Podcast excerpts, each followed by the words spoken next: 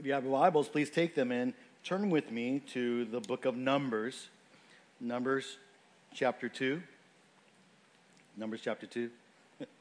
Every summer, of course, many of us have opportunities to go for um, vacations. Um, and many people get to go, when they go vacation, they go camping. That's a real popular camping uh, experience, and hopefully your family has an opportunity to enjoy camping somewhere along the way. Um, and this, you know, if not recently, uh, in previous years, and hopefully in years to come. But we love going camping because it's, you know, it's, it's a, first of all, it's, it's affordable for families. You know, you just kind of rent a campsite, you just set up a tent, and you just, you know, whether you, uh, it's uh, very accessible. Anybody can uh, go rent a campsite in America. And of course, on the top of it all, it, it's just absolutely beautiful. Especially for those of us who live in the city. Uh, when we get out there in the world, it's like just amazing when we see the beauty that's all around us when we go camping. But when you go camping, whether it's car camping, whether it's uh, backpacking, or, or whether it's, uh, it's glamping, you know, uh, and that's whatever your, uh, your flavor, you know, there are always basic rules to be followed when you go camping, right? Basic rules. And thankfully, and by the way, I, am not an avid camper, so I had to look these all up on the internet. Uh, and so you can look them up on the internet too. And here's five helpful rules for you when you go camping, okay? Um, rules for safety and a pleasant experience. Rules like, for instance, number one, uh, and it's not in any particular order, but number one, make sure you tell someone where you're going and when you're going to come back. In case you're going to get lost out there, you know, it's good. Just let them know so that, oh, I'm going to come back next Tuesday so that they can check, oh, well, it's, it's now like a month later. He's not back. I should, I should check on, on that guy. Maybe he's lost somewhere. Uh, no, that's rule number one. Make sure you, you, know, you know where you're going and when you're returning. Somebody has to know. Uh, number two, um, when you go camping, keep your site clean. Keep your site clean. Keep your tent area clean. You're, you're going to live there for the next few days. You know, if you leave litter all around, no one's, your mom and dad, well, maybe your mom and dad will clean it up for you, but your mom and dad hopefully aren't cleaning up for you. Then you need to clean it, keep it clean, keep it uh, figured out. Uh, you want to pack in, pack out, especially if you're backpacking. And uh, thank you, brother. Uh, and you want to keep it clean because not only for your own comfort, but for the comfort of whoever is going to come after you, right? They might come later and find out that, hey, uh, this site's a mess, and that wouldn't be pleasant for them or for you. Thirdly, uh, make sure you set up, set up your camp or your tent in those designated spaces. You know, when you go to these beautiful camps, they say, oh, wouldn't it be so cool to put our tent right on that cliff? No, no. Or wouldn't it be cool to put our camp right by that river? You might wake up to find yourselves in the river. Okay, so you know you, you got this designated spaces at camp. Put your camp tent right there. Okay, uh, there's a reason for that. Number four, respect your neighbors. You don't want to go camping. Everybody's going camping. They want to be outdoors. They don't want to hear your, you know, your noise. They don't want to see your lights. Uh, so we want to be respectful, mindful of that uh, at all times.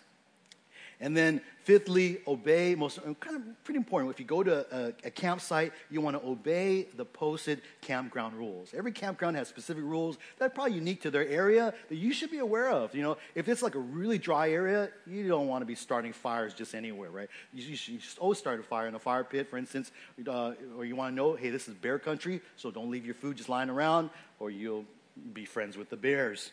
Uh, and so all sorts of things. These are just five random rules about camping. Uh, take that for what you will. Anyways, the book of Numbers in general, as well as today's chapter in particular, are a record of God's camping instructions for the Israelites as they camped, as they marched all throughout the wilderness of Sinai. Uh, they were, of course, not just wandering around aimlessly, but they were wandering, they were heading towards the promised land. And the instructions that the Lord gives them were designed for a specific purpose, for their survival, as well as for their success as they march toward the home that God had promised to them, uh, their forefathers, and to them. Uh, as just a simple, re- big, brief review of the book of Numbers, I'll repeat it for a couple uh, weeks now. It records, Numbers records for us the 40 years of wanderings of the nation Israel in the Sinai wilderness. Uh, it's their, their wilderness journey from out of the Exodus out of Egypt all the way into the entrance into the promised land. In this book, we learn uh, this major theme of both the faithfulness of God, the faithfulness of God. And we, even the songs we sung this morning, we can't help miss the, the faithfulness of God theme. That's the theme of Numbers. God's faithful to provide and be with the people of Israel, his people at all times, all ages. And then also, secondly, the book of Numbers reminds us of the need for the people of God to have faith in their God, or to be faithful to their God in all that He asks. This book is, uh, is structured around uh, two parts, two generations, marked off by two censuses, two numberings in chapters 1, chapter 26. And then we're in the section of chapters 1 to 4. We just started three weeks ago or so. And in chapters 1 to 4 are God's instructions for the, for the census of that first generation, the first generation that came out of Egypt. Last week we looked at chapter 1, which primarily revolved around the census of the, the warriors of Israel, the army, the fighting men of Israel. And these uh, warriors basically were numbered by the Lord and, as, and, and, and counted uh, by uh, Moses, Aaron, and the respective leaders. Today's chapter, chapter 2, instructs Israel basically, now that they have an army, how they will, how they will camp and how they will march. Basically, their, their formation orders. It's like how they are to, to march, how they were to camp uh, in, the, in the land. Because, well, let's face it, there are over 600,000 fighting men, 2 million people. Uh, you want to have a pretty organized, well organized formation if you're going to be marching or camping all throughout uh, Israel, all through the, the wilderness.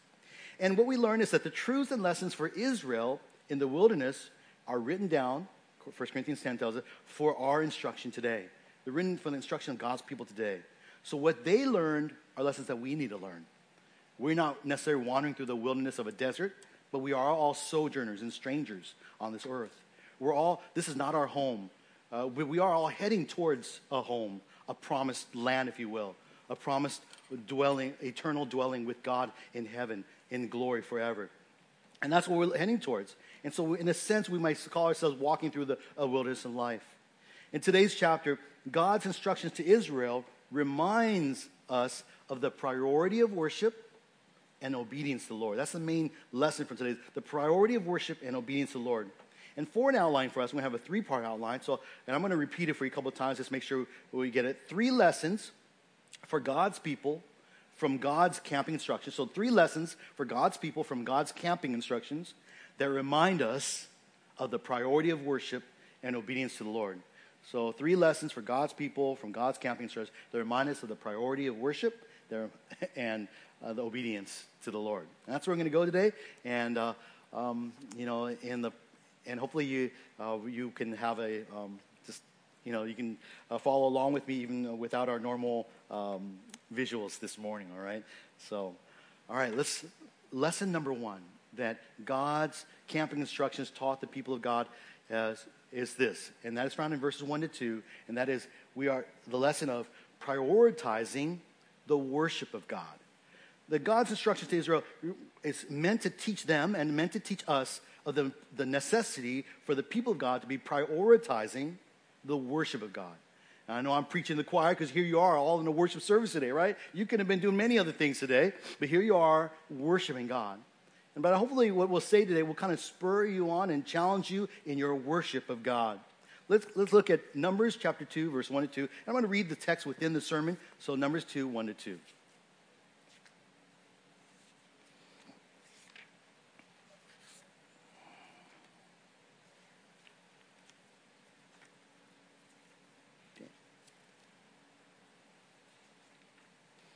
Now the Lord spoke to Moses and to Aaron, saying, The sons of Israel shall camp, each by his own standard, with the banners of their fathers' households. They shall camp around the tent of meeting at a distance. Uh, once again, we find in verse 1 that it reminded that these are not the words of men. This, this book is not the words of just simply Moses, and, uh, but these are the words of God. God, the Lord God, the Almighty God, is speaking here. He speaks to Moses, to Aaron, and then uh, through them to the people of Israel. It is the Lord whose instructions we find here. And the Lord begins here with a big picture instruction of uh, how they're to lay out their camp. So when you go to a camp, you got to lay out your camp in a certain way, uh, especially the more people you have, you got to make sure it's orderly. And He does that for them. And you'll notice that the key verb here is mentioned twice they shall camp. You find it in the beginning of verse 2, the sons of Israel shall camp, and it's in the latter half of verse 2, they shall camp uh, given twice and for emphasis, essentially. And the verb camp is a key word in, in the book of Numbers. It's kind of nerdy. If you kind of like nerdy, uh, you like ner- nerdy lexical kind of uh, information about the Bible, it's kind of really neat. Of the 143 times that this word appears in the Old Testament, this verb camp, uh, over half of them, 74 of them, are, to, are found in the book of Numbers itself. That's really cool because that tells you that the theme of Numbers has as much to speak about how Israel was to camp in the wilderness, or they're camping through the wilderness of Israel.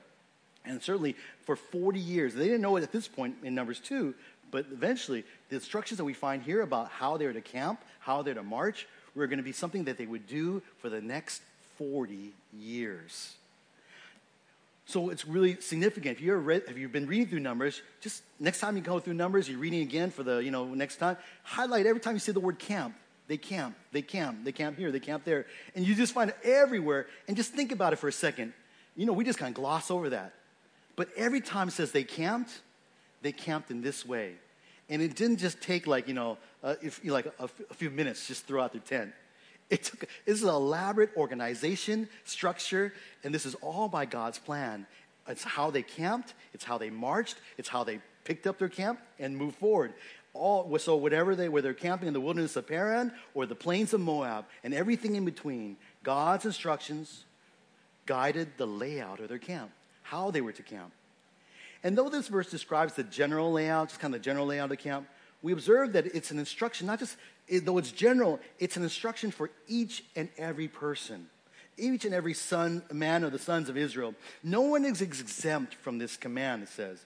Each one, notice it says, each one is to count. You know, it talks about the sons of Israel as a whole, but each one is to do. There's a place for everyone in this camp.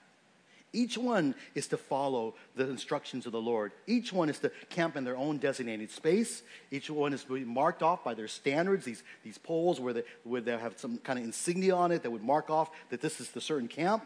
It would mark off their families, their clans, family clans would be marked off by different sta- banners or, or uh, some kind of flag, perhaps.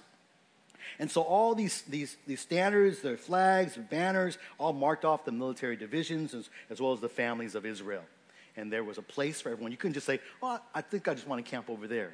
Or I think I just want to camp over there. God says, this is where you will camp. Every single one of you, you will have a place to camp. And, be, and this is where you will march when Israel marches. But having said that, the main description of how they were to camp is found in the latter, the latter part of this verse. And that they were to camp around the tent of meeting. And that's the, that's the, that's the kind of the key uh, phrase here, the camp around the tent of meeting. And uh, it's funny, I'm, I'm so used to looking at the slide, but I realize you guys don't have it here, so it's not going to help you much. But, anyways, um, they to camp around the tent of meeting. And in this place, the tent of meeting is another, another name for it is the tabernacle. We've uh, kind of introduced it already a little bit in chapter 1. And remember, God had given instructions to Moses on Mount Sinai, right? On Mount Sinai in Exodus 25 to 27, he gave him complete, very detailed instructions about how to build this tabernacle, this tent. And let's listen to Exodus 25, verse 8. God says in Exodus 25, verse 8, let them construct a sanctuary for me, that I may dwell among them. It's real significant. God wants Israel to construct a sanctuary for him that he may dwell among them. And this, this word, verb dwell, is the Hebrew word shakan. Shakan, where God would dwell. And so the place where he would dwell was called the Mishkan in Hebrew. Mishkan. So it's the dwelling place. Where he would dwell is the dwelling place, and that is translated as tabernacle. That's why it's called the tabernacle, because when we say tabernacle, it's emphasized that this is where God dwells, where God's glory dwelled among the people of Israel. It also bore a second name, though, this, which we find in our text, and that is the name of a, the tent of meeting. In the very same chapter, in fact, God had instructed Moses to build a, an ark uh, to hold the, the testimony of the Ten Commandments, the, the, the, two stone tablets. They were to put in the ark at this point. And, in, and this ark then was to be was to be covered by something called a mercy seat. Basically a lid, uh, a place where, in a sense, where there are two cherubs on each end, kind of over, uh, kind of over this seat. And 25, 22 explains the significance of this ark with the mercy seat on it, on top of it. 20, Exodus 25, 22. And listen to what, uh, what God says to Moses. There, that is at the mercy seat, I will meet with you. And from above the mercy seat, from between the two cherubim which are, which are upon the ark of the testimony, I will speak to you about all that I will give you in commandment for the sons of Israel. See, the tabernacle was not only where God dwelt among Israel, but it was the place where God would meet with Moses to speak to him about all the commandments that he would have for Israel. And just think about it. If, you, if I had the photos, you would you kind of get a better view of it. But this, this place uh, was alone, Moses would go to meet with God.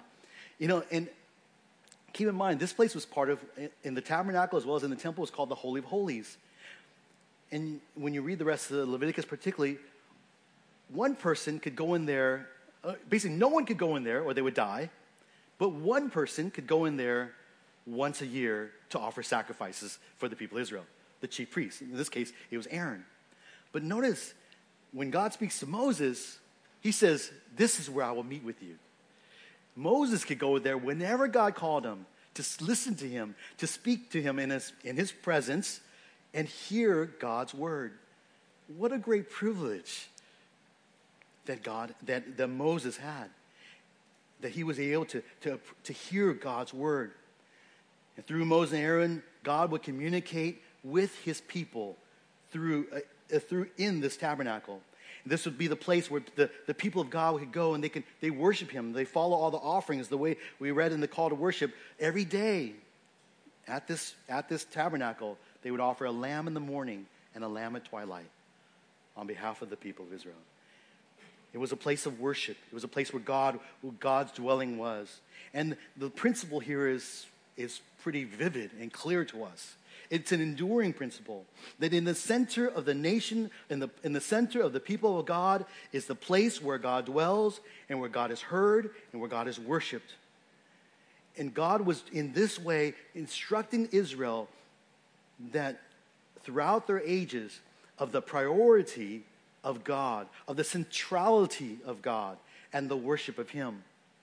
Every time they camped, they would say, Well, we got to camp around the tent of meeting. And they would set the tent of meeting right in the middle, and all the other tribes would camp around it, as we'll see in detail. Every single time they camped, every time they looked towards the middle of their camp, they were reminded of the, how the centrality of God and the worship of Him. And the principle for them, the people of God then, is the principle for the people of God today, right? Is it not the centrality of God and the priority of worship of God to be our calling as well? God is seeking worshipers. What does He seek for? He seeks worshipers who worship Him in spirit and in truth. God is to be our priority, not only as individuals, yes, but also as a church body. As a body, just like a nation had, as a corporately had God as their priority, so we as a nation, as a as a peop, as a church, are to have God as our priority. He has a greater priority than anything or anyone else in our world. It is exactly why you and I meet together every single week. If it was just about worship, we could all worship at home, right? I, I could go worship God because uh, wherever the, the, Spirit of God is and He dwells within me, wherever I have the Word of God, wherever I have, uh, you know, Jesus and uh, believe Jesus, receive Christ in my life, I can worship God every single day of my life. I don't need to worship God with you guys in that sense. But there is in God's design that He wants the people of God to corporately worship Him, to together as a body be centered upon the Lord. When we gather, what we do is we reorient ourselves as a church to God. We, we seek to together think about Him, to know His will. We seek together to hear from Him. We seek together to speak to Him through our prayers, and we speak to, together to praise Him with our, uh, with our lips and through our songs because of what He's done and because of who He is. As we worship Him, what we're doing actively is that we are willing to and seeking to center our lives around Him, around His Word, around His Son, and His glory. That's what we do when we worship together because we know it's not just enough for individuals. We want to do it as a be as a church this way, just as the people of God were in the, Israel's time. The priority of worship, the priority of uh, worship of God, is uh, the first lesson that the Israelites le- learned from these general general layout of their camp. They were to camp around the tent of meeting. But secondly, we learn a second lesson in this text, and it's in verses 3 through 31. This is the bulk of the text. We see now the detailed instructions for the layout of the camp, how they actually are to lay out, lay themselves out around the camp, from which we learn our second lesson, and the lesson is that not only uh, are we are we to be prioritizing the worship of God, but we also, as a people of God, are to be trusting the will of God.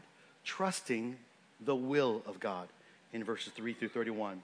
And I want to read all of it together. It's a long section, it's another list of names and numbers, but I hopefully you'll kind of hear it and you'll see the, you of just try to imagine. Maybe you have a study Bible, it might even have a photo for you. You can kind of think about what is the significance of these details? Why does God want them to camp in this way wherever they are? Numbers uh, chapter 2, verses 3 through 31, trusting the will of God. God says to Moses and Aaron these words, verse 3 Now, those who camp on the east side toward the sunrise shall be the standard of the camp of Judah, by their armies and the leader of the sons of Judah, Nahshon, the son of Amminadab, and his army, even their numbered men, 74,600. Those who camp next to him shall be the tribe of Issachar, and the leader of the sons of Issachar, Nathaniel, the son of Zuar, and his army, even their numbered men, 54,400.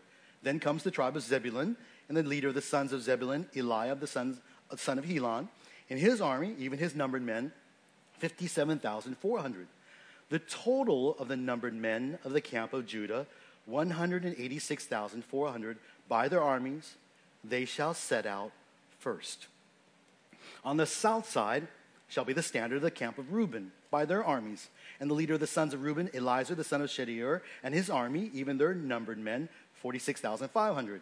Those who camp next to him shall be the tribe of Simeon, and the leader of the sons of Simeon, Shelumiel, the son of Zurishaddai, Eliasaph, excuse me, and his army, even their numbered men, 59,300. Then comes the tribe of Gad, and the leader of the sons of Gad, Eliasaph, the son of Deuel, and his army, even their numbered men, 45,650. The total of the numbered men of the camp of Reuben, 151,450 by their armies, and they shall set out second. Then the tent of meeting shall set out with, their, with the camp of the Levites in the midst of the camps, just as they camp, so that so they shall set out every man in his place by their standards. On the west side, verse 18, shall be the standards of the camp of Ephraim by their armies, and the leader of the sons of Ephraim shall be Elishama, the son of Ammihud, and his army, even their numbered men, 40,500. Next to him shall be the tribe of Manasseh, and the leader of the sons of Manasseh, Gamaliel, the son of Pedahzur, and his army, even their numbered men, 32,200. Then comes the tribe of Benjamin, and the leader of the sons of Benjamin, Abidan, the son of Gideoni, and his army, even their numbered men, 35,400. The total of the numbered men of the camp of Ephraim, 108,100, by their armies, and they shall set out third.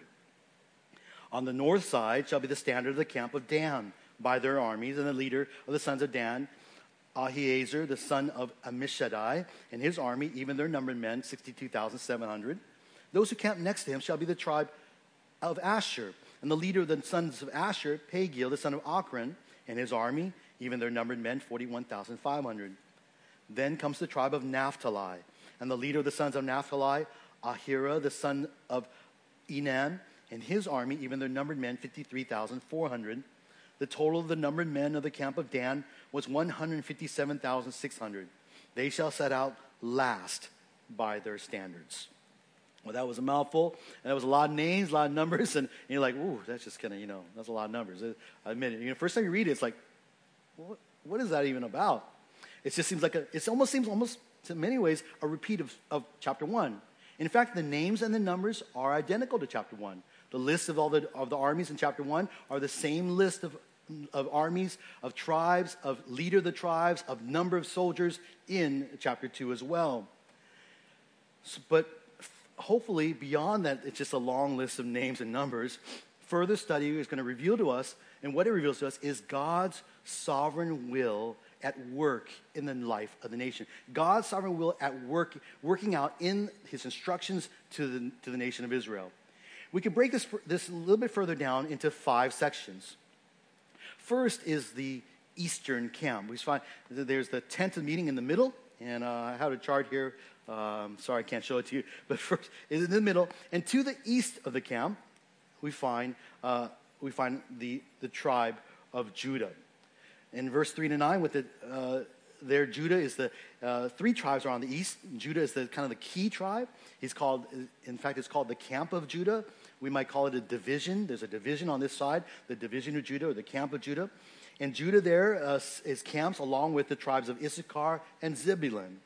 Uh, the east is a, the east side of the camp is a significant side of the camp. It's the, it's the place of honor in the camp because it's, it's on the east. And the tent of meeting faced toward the east, towards the, the rising sun.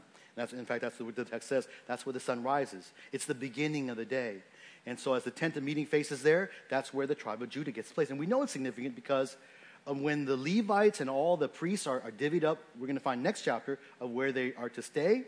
Moses, Aaron, and all the priests are on the east side of the tabernacle. The other descendants of Levi, the other families of Levites, are on the other sides of the temple. So Judah and his uh, uh, fellow tribes here, three, two other tribes, are given primacy uh, other, his fellow brother tribes. And by the way, this isn't just uh, instructions for how they're to camp. They're all to camp on the east side of the tent of meeting, but it's also instructions for how they were to march. Right? There at the end of verse 9 it says, They shall set out first.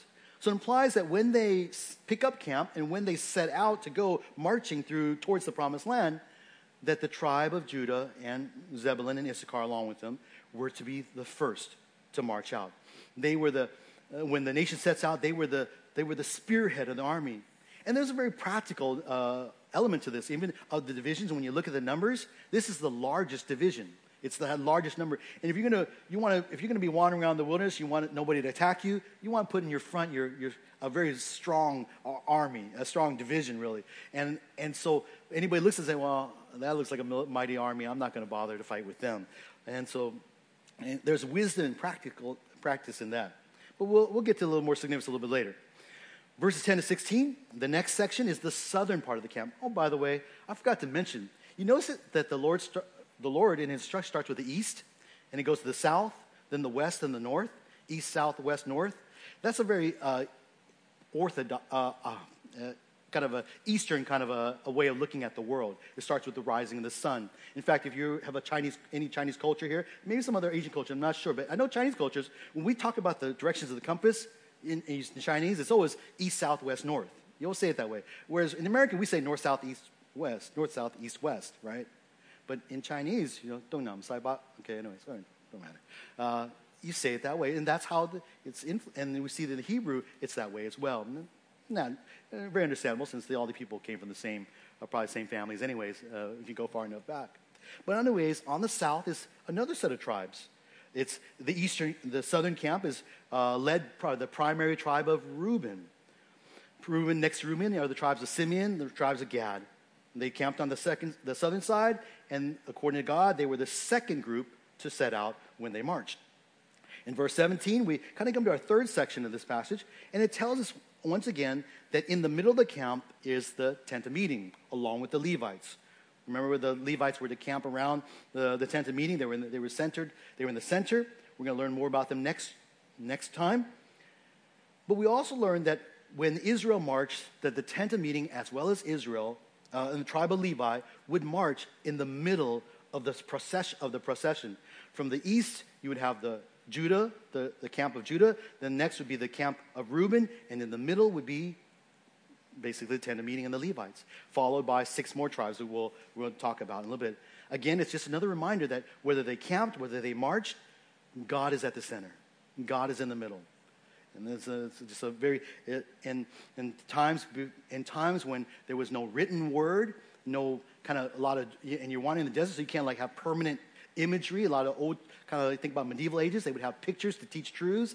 But in these days, they had rituals, they had symbols, and they're reflected in the, in the, the elements of the, of the tabernacle, the location of places, and all would indicate some truth that would be instructive for the people of God.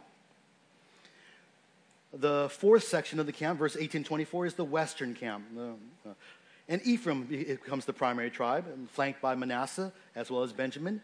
And this is the smallest of the camps, and in March 3rd.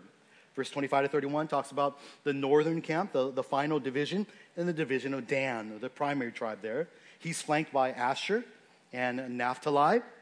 And when marching, this camp would be the rear guard of the army. So all this is just kind of neat. It's from an organizational standpoint, it's, it's, it's, it's beautiful. And you can just kind of, uh, it's, a, it's a beautiful picture of, of God's organization that in the heart of a city kind of reminds me of, uh, I don't know if this made like Paris, you know, you go to Paris, uh, in, the heart, in the heart of the city is, is that Arc of Triumph or whatever you call it. Uh, and, and you see all these roads just kind of lash out. And it's just a, from a, at least to me, it looks like a beautiful road because everything's centered around that one place. And for Israel, uh, it was a beauty to see this nation that's two million plus people camping around in the wilderness. And it could just be a hodgepodge of everybody's here where they're at. But God says, I'm going to put the tent in the middle and all the tribes surrounding it. And so there's a beauty of organization, and probably from an organization standpoint, it's, it's, it's perfect wisdom because God's behind it. But is there something more to this? Perhaps what stands out more when you contrast chapter 2 with chapter 1 is that in the listing of the tribes, tribes 4 through 6 are swapped with tribes 1 through 3. The first three tribes, uh, Reuben, Simeon, Levi, are not or actually in the list of Reuben, Simeon, Gad. They're swapped now in order with Judah and his two uh, fellow tribes. That Judah, for some reason, the fourth born son of Jacob, he has 12 sons, fourth born son Jacob, he somehow, for some reason, has priority. He's given the uh, place of honor in the camp over the tribe of Reuben, who was the firstborn son of, of Leah, right? Why is that? Maybe some of you know, you know your Bibles. But the answer is it goes back to the promises of God. It goes back to the will of God. That God's sovereign will is at work, even in the reflection of how they camp. You go back to Genesis chapter 49, you'll find there when Jacob, on his deathbed, is, calls his sons to him. He calls actually his 11 of his sons. He calls the two uh, grandsons, Manasseh and Ephraim, the sons of Joseph, to him. And he pronounces basically a word for each of them. And it's a word from God, by the way. It's not just his own blessing, it's, it's sort of his blessing, but it's, it's really a word from God for each one. And he sometimes commends them and he sometimes condemns them. But when you look in Genesis 49, it's interesting as he speaks to each one that Reuben, though he's his firstborn, and normally would have been received a double blessing, a double honor, he actually receives a condemnation from Jacob. Uh, he, he gets a condemnation because primarily he sinned by sleeping with his father's concubine. Uh, second, the second and third born, Simeon and Levi, are also do not find any com- uh, commendation, but find condemnation as well. They were known for being uh, those who were violent men. They had slain the whole city of the Shechemites because of what they had done. Out of they want they basically they, they took vengeance in their own hands and slayed a whole city of people in their anger. And so it comes down to Judah, who was the fourth born son, the fourth in line. And keep in mind, it's not that he was a, necessarily a, a, a, sinless man. He too was just as culpable with his brothers in selling his brother Joseph to slavery, basically just consigning him to, to a, a life of ultimate death. But Judah, in some way, and throughout the history, especially the story of Joseph, stood out. You remember this story? He's kind of just going further back, you know, and you'll read about how Joseph basically mm, framed uh, Benjamin for uh, stealing his, his little cup. And he was going to imprison Benjamin. He hadn't revealed himself to his brothers. And he says, I'm going to take your brother because you're the one who stole my cup. I'm going to take you. I'm going to go put you in prison. And of all the brothers, Jacob or Judah stands out. What does he do? Remember? He says, Please, my Lord. He calls he, his, the, hum, the humble way which he approaches Joseph. He says, And please, instead of him, take me. Let me stay in prison on his behalf. He's, he becomes a willing sacrifice for his brother. and uh, that's, that's, a, that's a significant theme in the Bible, right? And so in Genesis 49 10, when God, when Jacob pronounces a, uh, a word for Judah, he says this of him. Genesis 49 10. The scepter shall not depart from Judah, nor the ruler's staff from between his feet, until Shiloh comes, and to him shall be the obedience of the peoples. God here reveals through Jacob's blessing that the tribe of Judah would forever rule over the nation of Israel. That from their tribe would come the rulers of the nation of all Israelites until the coming of the ultimate king, Messiah himself. And the leader, in fact, here in our text, we, we, we can see the significance because the leader of the tribe of Judah, his name is Nahshon, son of Amminadab. He would become the grandfather of Boaz. And Boaz would become the grandfather of David, through whom the kings of the sons of David would come. Through God promised his eternal son, king, eternal, kingdom to one of his sons. And that son, of course, we know is Jesus of Nazareth, Jesus the Christ. In the will of God, Judah would be the very nation that, that would lead this nation forward. He's given the pla- his tribe is given the place of honor. He would be the first to he would be the first uh, have access to the tabernacle. He would be the first to march out and lead in front of the people, all from the formation and the camp and the marching of this camp. The preeminence of Judah is displayed.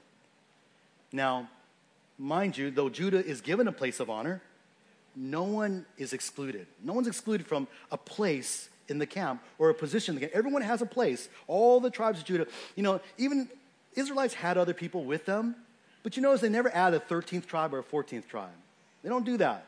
Either you, you basically just got to associate with one of the tribes because there's only 12 tribes, there's only 12 camps, and if you're with them, you're going to be with one of these camps.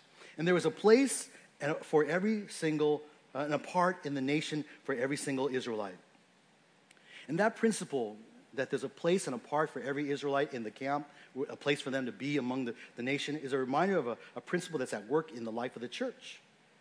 That the similar principles at work in the body of Christ. 1 Corinthians 12, uh, particularly verse 4 to 6, talks about, uh, Paul there speaks about the varieties of gifts, varieties of ministries, varieties of effects.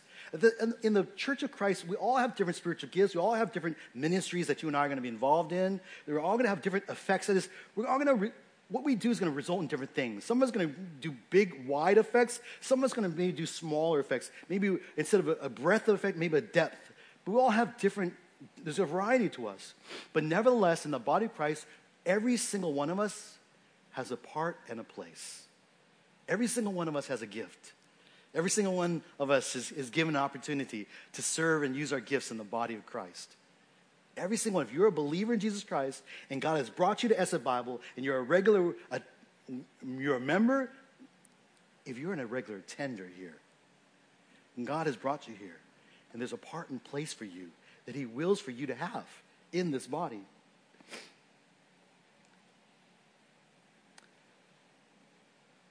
So, therefore, in light of that, won't you trust God's sovereign will that He has brought you here for a purpose and that you will seek with all your diligence to fulfill your part and to find your place within the body of Christ. Use your gifts. So I ask you, just what part and what place and part do you fulfill in this church? How are you involved in life? Who are you connected to? We can't be connected with everybody, certainly not, but we're connected to a few people. We know a few handful of people. And hopefully we could be a blessing in their life to use our gifts to encourage and build up. Again, it's, not, it's never about like whether you, how many formal ministries you're involved in. Okay, I know we always have needs, but I encourage you uh, volunteer for those ministries that the Lord lays upon your heart. The Lord gives you a desire to do. Don't do something you don't want to do. Oh, I hate that. I'm not going to do it. I don't want to do that. Oh, yeah, that's probably not your call in ministry. Trust and pray about it instead. Pray that God would raise up someone else to do that. And that may just be the way. Okay? Um, and so, in these, in the detailed orient, uh, layout of the camp, we, we learn really of the will of God. That God sets Judah to be the leader of the nation, but He also has a part and place for everyone in the camp. There's no one outside the camp. Everybody, everybody has a place, and that reminds us just even how God's will for the church today. We all have a part. We all have a place. Okay, so, uh, let's trust the will of God to do that. One final lesson that we can learn from our text and that is in verses 32 to 34. And that's the lesson that we as the people of God in the, in the wilderness, as we camp in the wilderness, need to be obeying the word of God. Obeying the word of God. So we talked about uh, uh, trusting uh, the will of God. Now we're talking about obeying the word of God. Verse 32 to 34. Let's pick up the, the text. Uh, Moses writes, These are the numbered men of the sons of Israel by their fathers' households, the total of the numbered men of the camps by their armies 603,550. The Levites, however, were not numbered among the sons of Israel, just as the Lord had commanded Moses. Thus the sons of Israel did according to all that the Lord commanded Moses. So they camped by their standards, and so they set out, everyone by his family according to his father's household. Just like the end of chapter one, and we're going to see it the, in a couple of, t- of the chapters, the Israelites are always known, at least this first generation, are known for doing and accomplishing according to all that the Lord had commanded Moses. They obeyed God. They camped according to God's word. They set out according to God's word. The whole nation, every single person, obeyed God's word. You notice, even at this, at least no one says, you know, why does Judah get to be there? Why, why you know, you have kids. you know, just you, you give something first to one kid. You know, a lot of times, uh, if, if they don't, if you delay a little bit, they're to say, well, why you give it to them first? Where's mine? Uh, unless they know for sure they're all to get a part. But even some want theirs first. And that's a human nature. It's just a sinful nature wanting to be first. But it could have been a temptation for everybody to be jealous of Judah. Why does Judah get to be first? But you don't see at this, at this stage in their, in their life anyone complaining about it because these are God's instructions. And God said it, and therefore they're going to trust it, therefore they're going to obey it because God said it. And that's a, very, that's a good general principle for all of life. If God says it, we're going to obey that. And it's important for the people of God to obey the word of God, right? Of course, we know that sadly, there are many who profess faith in Jesus Christ, profess to be Christians. They say they believe in Jesus. They say they might love Jesus. They, they may even see that, that, they, they, that Jesus is a priority in their life and that they follow Jesus even, right? But then you look and watch their life and they, they don't obey God's word. They don't keep God's word. Do you know anyone like this? Now, before we're off kind of thinking about others, I hope that all of us would acknowledge the fact that we are sometimes like this. That though we uh, are those who believe in Jesus, we love Jesus, we, we follow Jesus, but sometimes we in our own lives don't obey Jesus. But we ought not to be characterized with it, but rather, and, and it's okay if we're sometimes like this. Well, it's really not okay, but it's, it's the reality is we are sometimes like this. We sometimes disobey God, but we ought not to be always like this. One cannot say, you cannot say that you believe in Jesus, love Jesus, follow Jesus, and then proceed not to obey Jesus. It is not acceptable. It's not what Jesus wills for you. It's you're, you're deceiving yourself. You're lying to yourself. You're not really obeying, believing, loving, and following Him. Don't take my word for it, take Jesus' words for it. John 3 36. He who believes in the Son has eternal life, but he who does not obey the Son will not see life, but the wrath of God abides in him. John 14 15. If you love me, you will keep my commandments. Matthew 16 24. Then Jesus said to disciples, If anyone wishes to come after me, he must deny himself and take up his cross and follow me. That you must say no to your, your flesh, say no to your, your, your desires, your own sinful lusts, say no to, your, to what you want, and say yes to God. And be willing to take up your cross, that is, to be willing to suffer, be willing to sacrifice in following Jesus. Let me just add very importantly that though we're talking about the necessity of God's people to be obeying God's word, obeying God's commands will not save you, right? Obeying, there's not a single command that we uh, can obey that will, that will earn us merit before God so that He would accept us. Oh, you, you're such an obedient child. I'm going to save you. I'm going to I'm going to receive you into my kingdom. But the, rather, the one who is saved, who already is saved by faith through by grace through faith in the Lord Jesus Christ, his death on the cross in place of us. The one who truly has repented, the one who truly belongs to the Lord is going to be one. Will manifest it, will, will, re, will produce in their life the fruit of obedience to the word of God. The first generation of Israelites started exactly like this. They started out very well. They obeyed the Lord in, in all the commands they did. But along the way, they, they, they started giving in to their selfishness. They gave in to their fears. They disobeyed the Lord. They, uh, well, we'll see in Numbers, they, they grumbled, they complained, uh, they didn't trust God and His promises. They many times wanted to go back to their old ways. They wanted to go back to slavery in Egypt. They intermarried with pagan wives. They worshiped their idols. And all along the way, God says of this nation that perished in the wilderness that they had a heart of unbelief. They all said they believed, they all said they, they loved, they all said they followed, but in the end, they, they had a heart of unbelief. And that led to a whole generation dying in the wilderness. Let us learn from the, the example of those who came before us. Let us not be like the first generation in Numbers, who start off well and obeying, and that, and that is easy to do when you become a new Christian. When you're a young Christian, you kind of, you, you full of that zeal, so you, you work real hard, and you're just like, oh yeah, I'm, I'm, I'm obeying Lord. I think I'm getting more godly this week, by the way. Oh, I feel that. You, you remember those days? Yeah. I'm convinced that the longer we live on the life, it's though we, I hope we're growing in holiness, but we realize not much more how, it's not that, that we're, we're learning how to become more holy, but we're learning how much, how sinful we are and how much we need Jesus and the grace that comes from his death on our behalf. And then through his grace, we may grow in holiness. The longer we live, the longer the, the, the effects of sin impact our lives.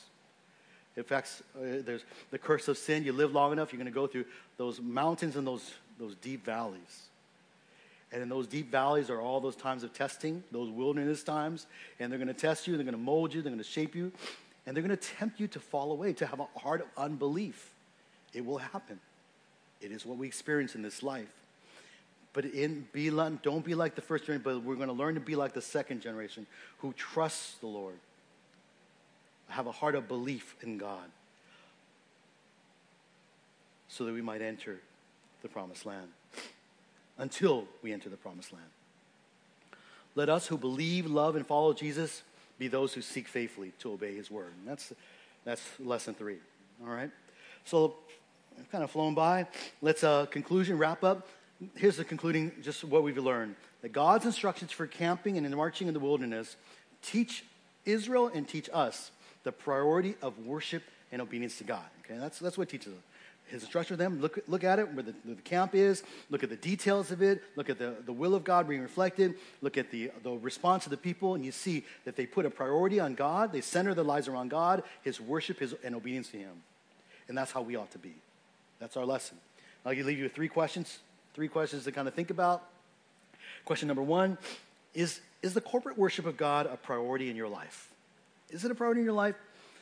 Now, again, I, I maybe I'm preaching to the choir. Maybe you, you already know this. But it is quite easy to be here right now. I remember it was like that sometimes when we worshiped online. So I'm talking to you guys who worship online too. I'm talking to you people right here. It's so easy sometimes to check our brain out, right? When we come in, it's like, this dude's been going for like an hour. You know, I, I don't know what he's talking about. It, it's, it's hard sometimes to focus, and it's part of my fault. I acknowledge that. But it's also your responsibility to keep listening and striving to listen. Even, even, even the preach up there is terrible, okay? But here, because you're here to center your heart and mind on God and His Word. Is there, are, you, are you checked out? Are you checked in? Are you, are you seeking to know and love God? Say, maybe the, maybe the pre, even if the preaching, you ever go to church and the preaching is terrible? Well, they're singing some songs. Well, listen to the truths in the songs. Think about, find something to think about God that is right and true and honorable and loving and pure, of good repute. Think about those things. Find it. If you have a, of the Spirit of God, you should be able to find it, even if the preacher is terrible, okay? Corporate worship is priority in your life, think about it. Focus. Let's all together reorient our lives on Christ every week when we gather. Number two, uh, number two, how are you fulfilling your part and your place in the body of Christ? All of us, uh, uh, 1 Corinthians 12, but I think this is an illustration that there's a, we all have a part and place in the body of Christ, in the people of God. How are you serving? How are you serving? And just being involved, being connected with the body. Thirdly, is there any area of your life that, that you need to submit to the Lord? In obedience. Maybe some area of your life that you've been holding on to, willfully holding on to. You, you know it's sin, but you've been holding on to it, and, and uh, maybe nobody knows.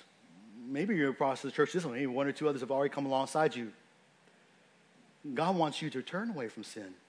He sent his son to die for your sin, not that you could continue in sin.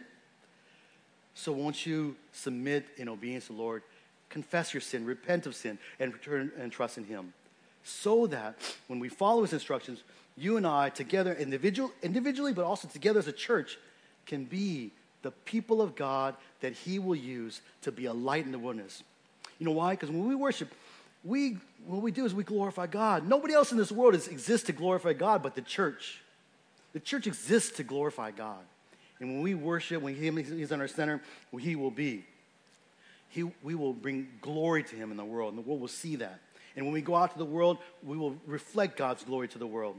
So they'll come to know and believe in Jesus Christ too, by the grace of God. All right? And God is faithful and to us, and that's why in providing these instructions to Israel, and He's providing these instructions for you and me today. Let's be faithful to follow them. All right? Let's close in prayer. Father, thank you so much for your word. Thank you for this time and your word. And uh, Lord, we pray that as we see how you were center, the central to the people of God uh, as they wandered the wilderness, we ask that you may cause uh, us to always keep you front and center in our lives as well. Not only individually, but also as a body, as a church, as a people. Help this church, as a Bible church, to be a church that is known for having Christ at the center of all that we do. And Lord, this morning, as we look to your word, as we sung songs of praise, as we worship you through uh, giving and, and even serving, we pray that you would reorient our thoughts to you, to Christ, so that our minds would leave here not thinking about what we're going to do this week, but thinking how we might live for you, accomplish your purposes until you bring us home. Father, we thank you and praise you that you are a faithful God. We thank you for your, your word that reveals your will. And we pray that you would help us to, as, to faithfully follow the, the, the instructions that your word gives us, to follow its principles, its guidelines, and to trust in you throughout it all. And we praise you and thank you for these things that we've learned today. In Jesus' name.